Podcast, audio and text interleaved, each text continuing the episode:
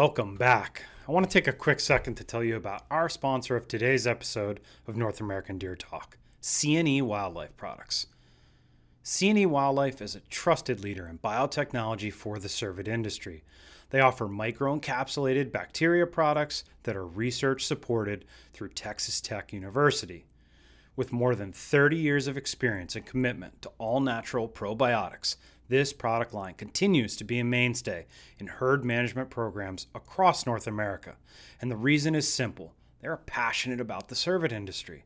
They have products for elk, whitetail, muleys, red deer, and more, with products ranging from Fawn Paste and Electromax to Guardian Plus, Whitetail Energy Pack, Jumpstart, or their ever popular Top Score Extreme. They just flat out work. We've been a CNE Wildlife product user for more than 15 years. To learn more about CNE Wildlife, check out episode 54 of North American Deer Talk, a probiotics masterclass with CNE owner Sadie Horrocks, and give her a call today to start using the products we do here. Hey, it's the Deer Wizard, host of North American Deer Talk. I want to tell you about a great new advertising and research platform that we've developed for you, CWDbreeding.com. You know, as the deer industry continues to mature and develop around chronic wasting disease and its known genetic heritability, resources like CWDbreeding.com become essential tools for deer managers across the country making decisions about their herds. I really wanted a platform that excelled at hosting GBV and codon markers in a filterable and searchable manner, but I also wanted to have high quality pictures, videos, ages, scores, NADeR numbers, and a whole host of other information to go along with that. This database puts everything in one easy to find location and allows you to access the industry's greatest genetic resources. I look forward to seeing all the great bucks that people have to offer in one easy to find location cwdbreeding.com. Ladies and gentlemen, welcome back to another episode of North American Deer Talk. This is episode 86. We are uh, into June. I wish I could show you outside of my window right now. Um, much of the East Coast is like covered in smoke. It's it's pretty wild. I guess there's some uh, uh, wildfires in Canada, and there's a northeasterly wind that's blowing, and like it's it's thick. I got some pictures.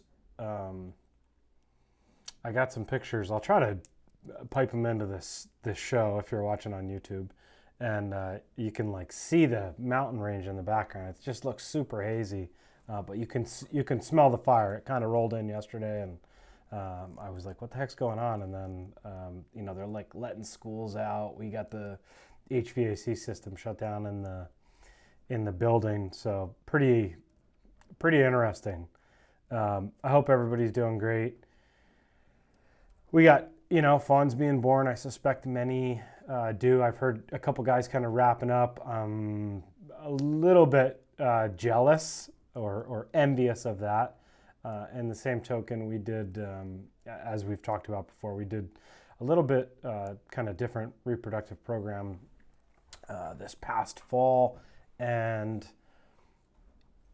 it uh, it's it's kind of conducive to have later fawns. So you know we we AI'd uh, beginning of November, pretty normal stuff. We did some embryo on a good number of does here uh, embryo uh, flushes, and and so those girls are, are backups, and they're going to have a later cycle. So we'll uh, we'll have some of them uh, coming here in the next few weeks, and we also have some fawns that are bred. So I looked, uh, I went out yesterday and looked at the group of doe fawns out there. There's 11 of them, and seven of them are bred for sure. So really high uh, recruitment rate on the on the fawns breeding. I, I think those are kind of like bonus bonus deer. Um, it's mo- I, I've had very little issues, and when I say fawns breeding, So those does would be turning one year old right now. So they they bred at you know seven eight months of age, six to eight months of age, something like that. Um, but they've all done pretty well here. Um, we'll see. We'll we'll see. I'll keep you posted. Um, I, am just you know I'm hoping hoping to get some extra fawns out of it, and uh, that'll be a good thing for for my numbers here. Anyway, um, if you're watching on YouTube, thank you. Uh, we are also posting shows over at Rumble if you're not a YouTube watcher um, or you just prefer that Rumble platform. Uh, we're starting to put shows up over there. I'm going to keep working on getting those those posted. It's just taking me some time. Um, if you're listening on the podcast, thank you so much. You can find us at all the various places Amazon, uh, Google, Spotify, Apple, you know, wherever you listen to your podcast. Um, so I, I was kind of just, I wanted to, I wanted to get on the mic here and, and just have a, a, a quick discussion with you. This isn't going to be overly long, at least I don't, I don't think it is. Um, but I wrote down a question uh, that I'd like to, to share with you and then maybe add some context to that. And I wrote down the question uh, How to Stay Alive. So it's a little hyperbolic, obviously, but probably be the title of the show. Um, and then we're going to wrap up with why I think that you should be here for the long term and you should stay alive. Um, so what this means is when we, I think, I think it's best to look at um, these, as best I can tell, unless you're independently wealthy and you need a big tax write-off, um, nobody's building a deer farm and then you know taking it down a year or two later. Maybe not nobody, but it's just not. That's not how. That's not how these businesses are typically structured there is a, a really there's a pretty big hurdle to entry um, and there's quite a bit of infrastructure costs that go into you know making these these uh, farms and ranches operate and functional um, so it's it's a long-term thing right like it, it, and we're talking you know, more than a decade mostly. Um, can you get some ROI quickly? Yeah, I think in certain circumstances.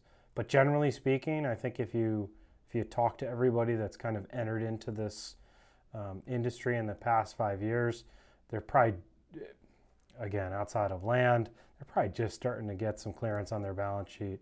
Um, but like if you look at the if you look at the cost of fencing today, um, you know, maybe maybe folks that that built pre 2020 um, or 2021. Uh, maybe they're off to a, a, much better start. Of course, they're getting into that uh, maturity rate for their their deer, but like you know, you got to purchase inventory. Of course, I personally believe um, it's probably a great great time to purchase inventory. And you know, I don't know if we're gonna.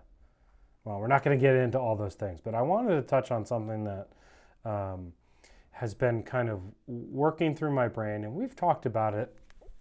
We've talked about it before, um, and I just I wrote down some quick notes here to just uh, guide the guide the conversation a little bit. But I think this is a, um, an an important way to uh, look at your operation and and you know be here for the long term, uh, and these things will help.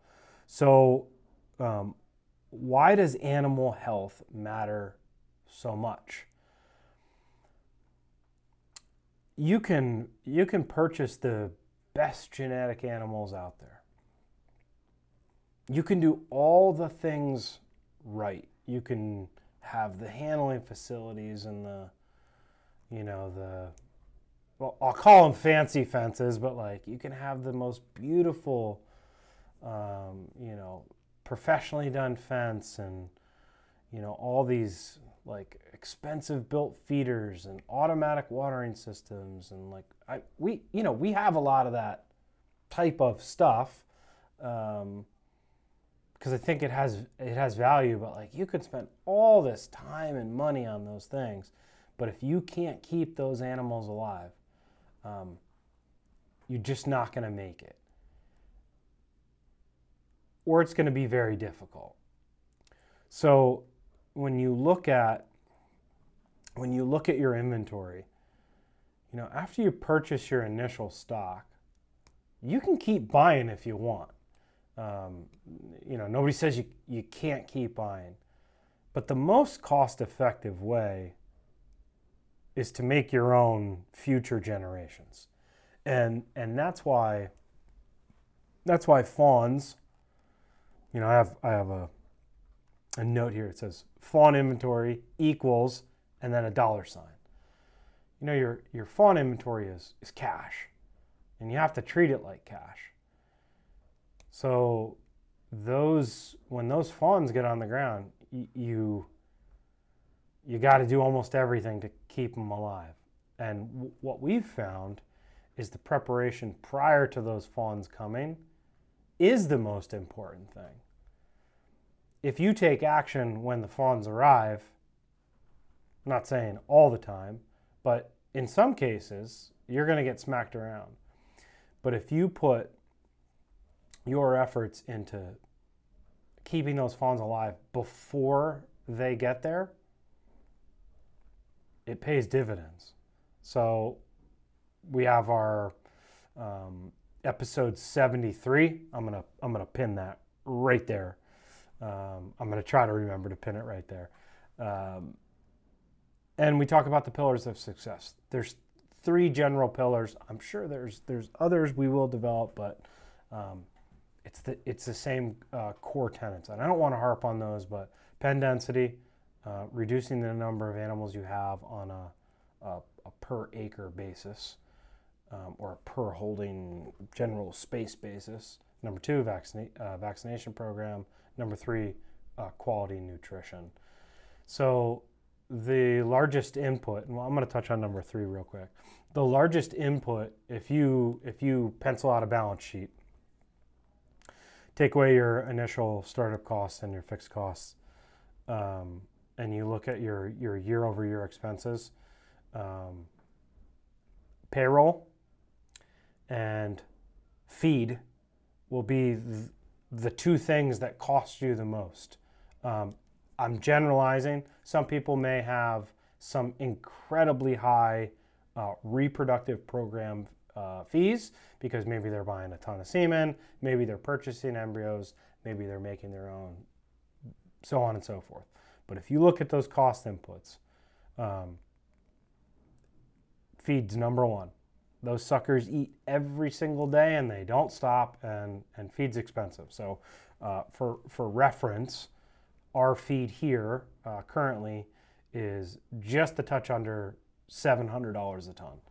Um, we we've spared no expense to provide what we feel is the highest quality feed.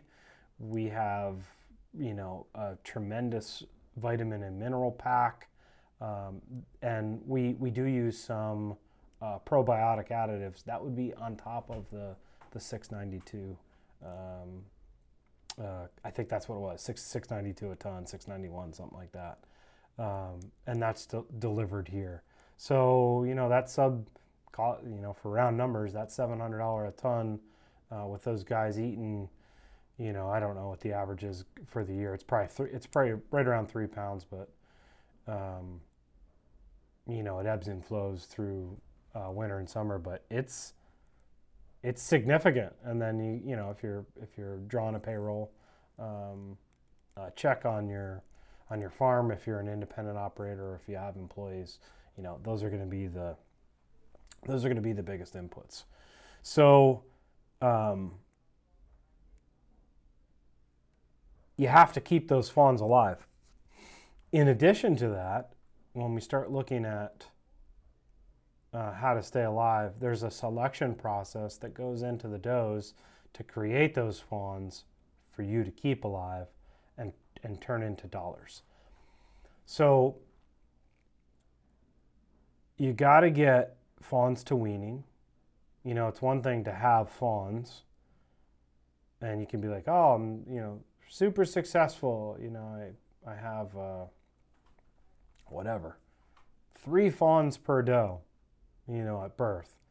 And then you get to weaning, and, you know, your recruitment rate for fawns that make it to weaning, you know, from, you know, three fawns, which is, that's absurd, obviously you know, three fawns uh, drops down to, to one, right?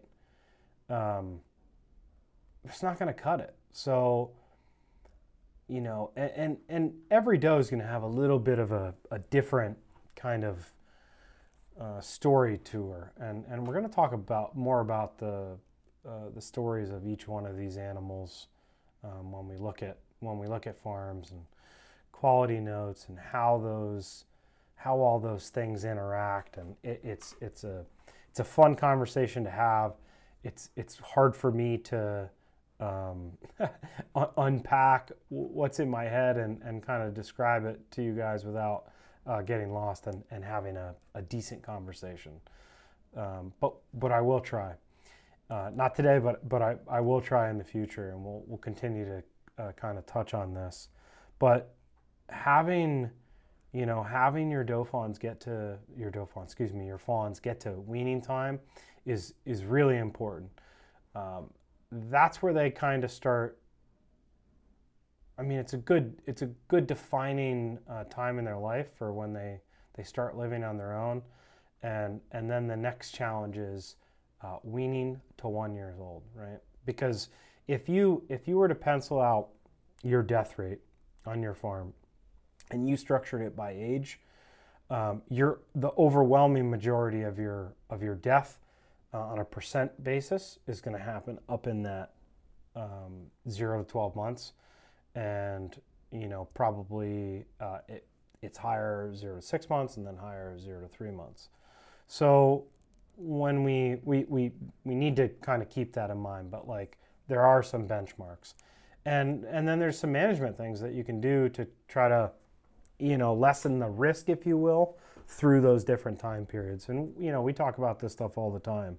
Um, but I think that fawn per doe is, is a really important thing. Uh, what that should be, I, am not really sure exactly um, what it needs to be uh, for you, but I really, I need to be over a fawn and a half uh, per doe.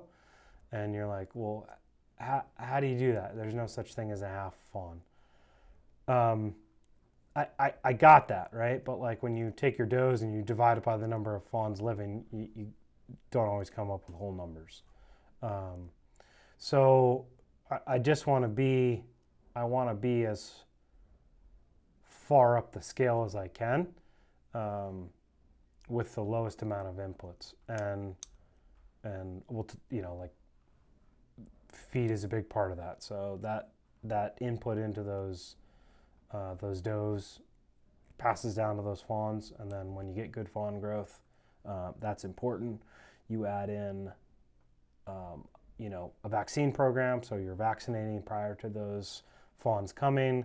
Um, that's a nice little bump for herd health. And then um, obviously, you know, getting those fawns vaccinated at weaning, and these are kind of some of the, the little things that um, you can do as you as you work through that timeline on on their life cycle. But um, take a look at the importance. You know, put put all your animals in a in a spreadsheet with your cost basis and um, and start remove like run your numbers out be like okay i need to make whatever 50 grand and start running your numbers out and then and then add mortality in as a as a percentage of your fawn crop and and watch what happens to your balance sheet. Um, and and you see it like most of our income here is derived from uh, creating ranch stock. So when we when we sell, you know, we need a, a certain amount of deer each year um, to send off to the ranch. They have to average X amount, and we can't, you know, like we can't afford to be losing fawns. Like that's just those those are our future sales. Um, so it's it's really important to look look at it that way, uh, and that kind of takes us into the, the, the second part of this is how do you make money uh, raising deer. There's lots of different ways. Um, I'm going to touch on some of the most common ones, and then um, I'll talk about some variations of that because, and i um, I'm going to lean on my my uh, time in the in the deer industry and like kind of where I'm at today, and then we'll finish up with why I think you need to be here for the long term and the reason to stay alive. So there's a few basic categories, um, and there's there's really two two separate businesses. You can do both. You can do one or the other. Um, you have the the farming side, uh, and that's you know more so a, a breeder operation. Um, there's little niche markets within all this stuff, but we're going to touch on the. I'm going to generalize and work with the big big picture things. Um, so you got your your breeder farms. This is the place where uh, breeding's done, and we make inventory uh, via offspring. So we got uh, products from those would be stockers, other breeding stock, and then you have your uh, semen and embryos, right? And then you have the ranch side of things where there's outdoor recreation via hunting. And you can do both. The most, um, again, I'm generalizing, right?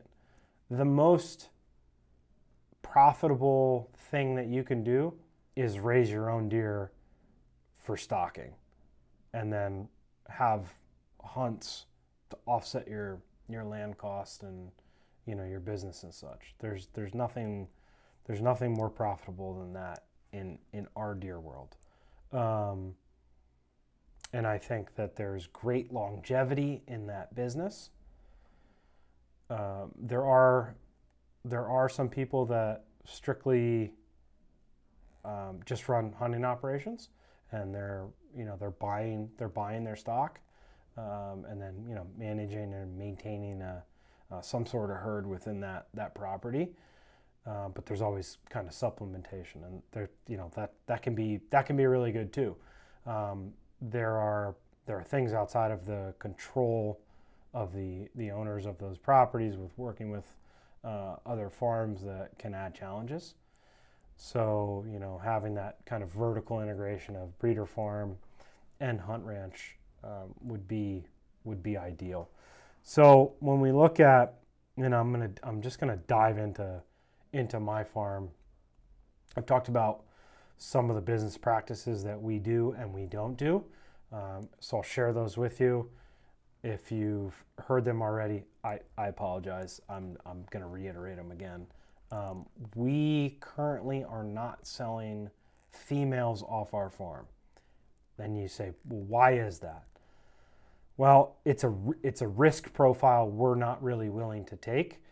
Um, we have a um, we have a monitored status in our state, so we can only do business in the state of Pennsylvania. Which you know, there's nothing there's nothing wrong with that. We're we're happy to do that. Um, we did have you know a, a, an interstate status where we could do business in any states that would accept animals from Pennsylvania. And we ended up, you know, we were doing our normal thing. We'd sell breeder does and, and bred does and fawns and all that stuff. And, you know, when you sell does, they typically go live for a long, they can live for a long time at somebody else's place. And you expose yourself to um, CWD risk uh, and regulation. And, and that's what happened to us last time. So, uh, just a quick recap I sold a doe in February 2014. And uh, 40 months later, it tested positive during a depopulation event. So another another animal tested positive on the farm that I sold that doe to. those animals sat there for five or six months. They depopulated them.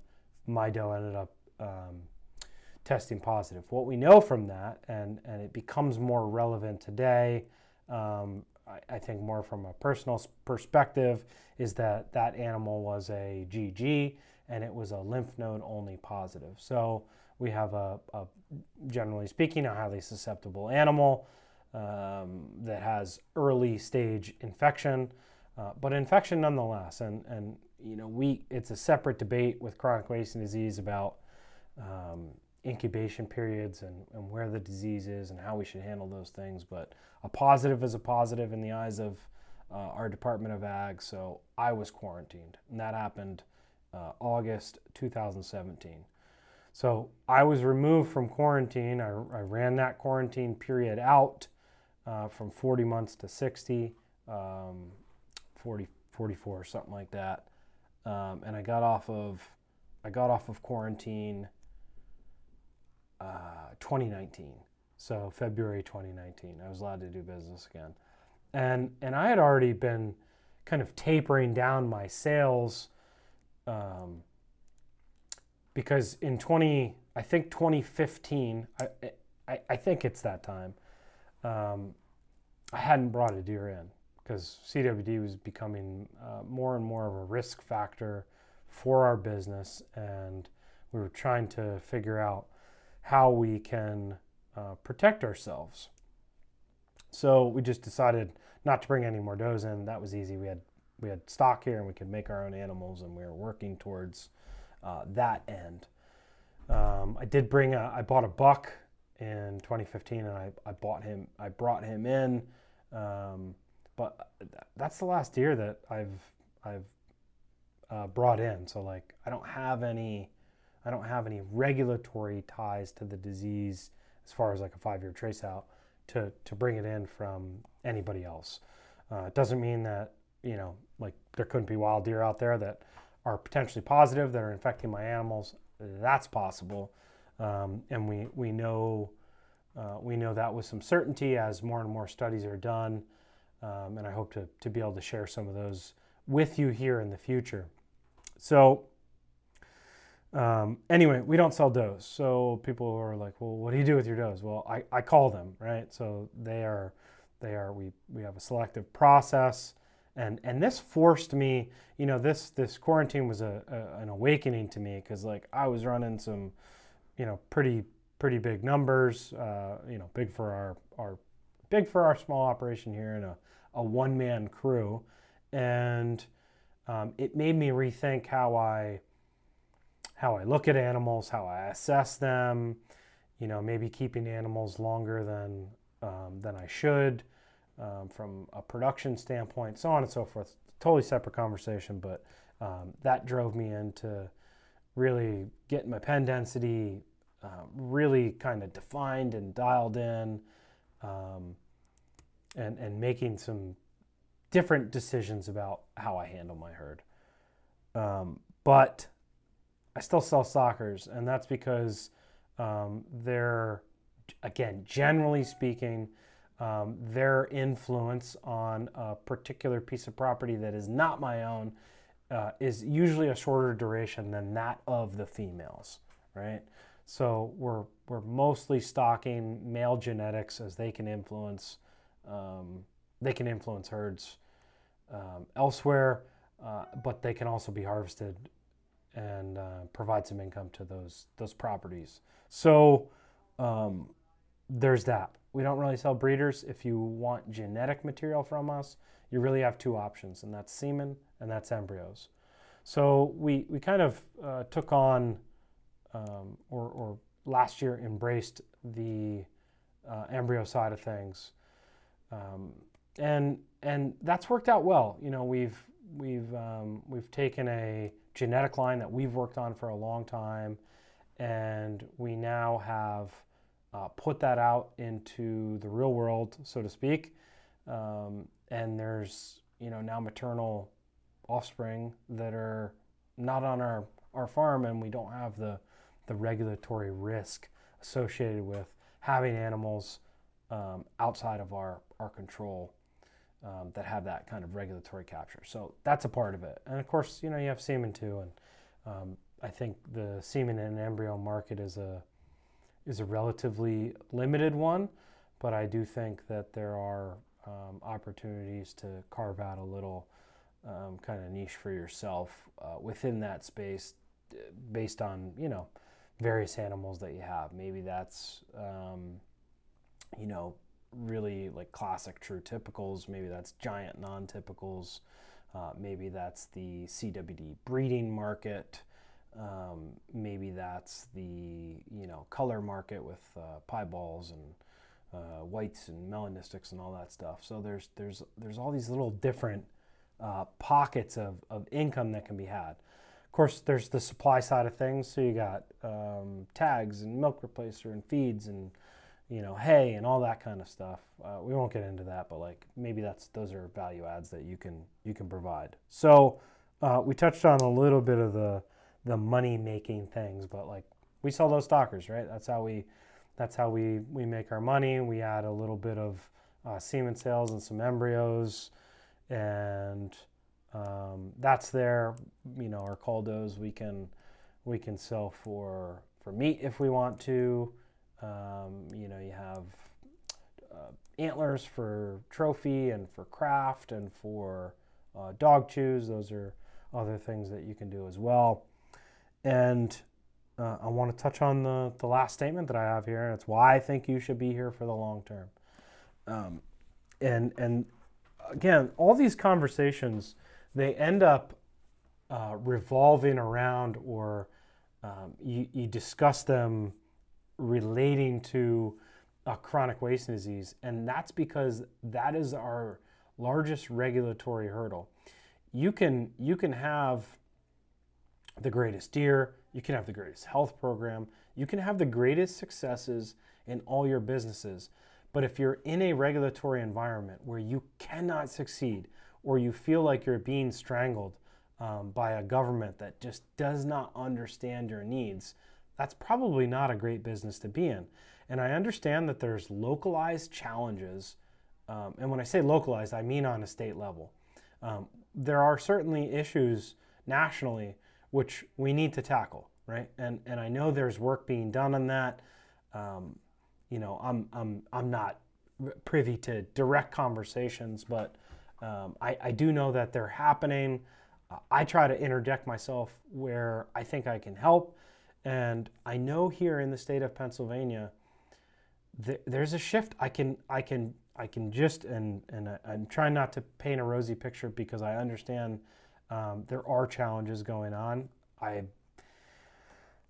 you know, shout out to the guys up in Minnesota. Uh, I, I man, I feel for you. I, I read, uh, and, and if you haven't got a chance, uh, reach out to somebody up there and um, get their, their press release that they just put out. You know, they're, they're, they're coming into a world of hurt. They're regulators um, and legislators. They just, they, they don't get it, right? They're, they're literally just forcing them out of business or they're going to make it so difficult they can't comply. Um, and, and, it's a shame because, and it's all based around chronic wasting disease. Um, or that's the excuse, right? That's the excuse for it. Now, again, we can debate the merits of the disease, but if you're not looking rationally at a regulatory environment that um, that balances business and and disease management, you're not doing your job properly as a regulator, in my humble opinion. Okay? So we have to look at this, and there's so much science that is coming out and and studies that are being done and initiatives that are being funded to really tackle the challenges of this disease. And again, like we can debate the merits of the disease. A lot of people don't think that it's something that we should be worried about. Um, go ahead and, and have CWD in your in your deer pens for extended periods of time, and let me know if you think that it's something um, that you want to ignore, because it's not. Now the dynamic is different in a free range setting, but in a controlled pasture setting, it's not something you want to deal with. Um, there's there's certainly health issues and challenges that that come along with it. So let's let's go ahead and let's just run head on into this thing and let's work on beating the disease because the the regulations we can change. We can work on changing those.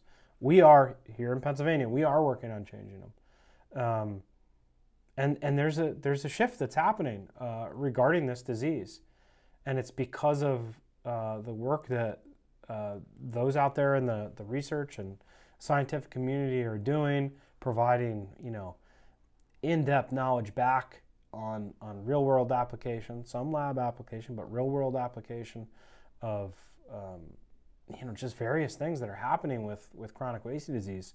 So. Um, keep your head up and and make sure you're here. And and the reason is is in a in a pretty short period of time. And I don't know what that time frame is. Because we have to kind of do it all together. But in the next call it 5 to 10 years the at least the whitetail business. Now, the elk are gonna the elk ranching uh, community is gonna come along with us. The mule deer guys are to come along, red deer, um, all the CWD susceptible species are to kind of follow.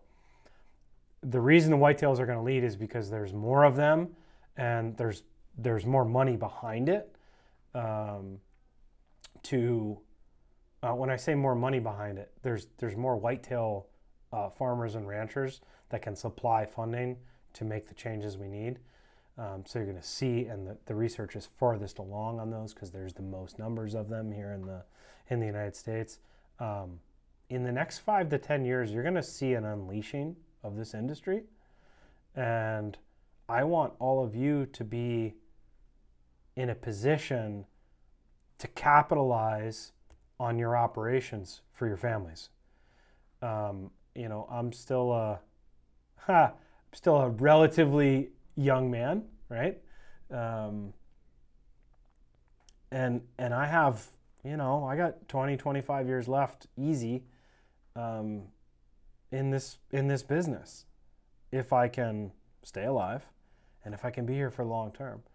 But I want to put myself and my operation in a position because when we unshackle ourselves from this, you know, government yoke of, of CWD regulation, um, this business is going to boom. And there's going to be opportunities that are uh, presenting themselves on a regular basis, much like, you know, call it, it, it wasn't pre CWD for everybody, but, you know, call the end of the 90s and, and up until about 2006, like, if you were in this business, it was exciting. And it's still exciting, right? And we, we, we know it's exciting because we love these deer. Um, but like there was all sorts of uh, income to be made, improvements to operations, a lot of growth. Everywhere you look, there was growth.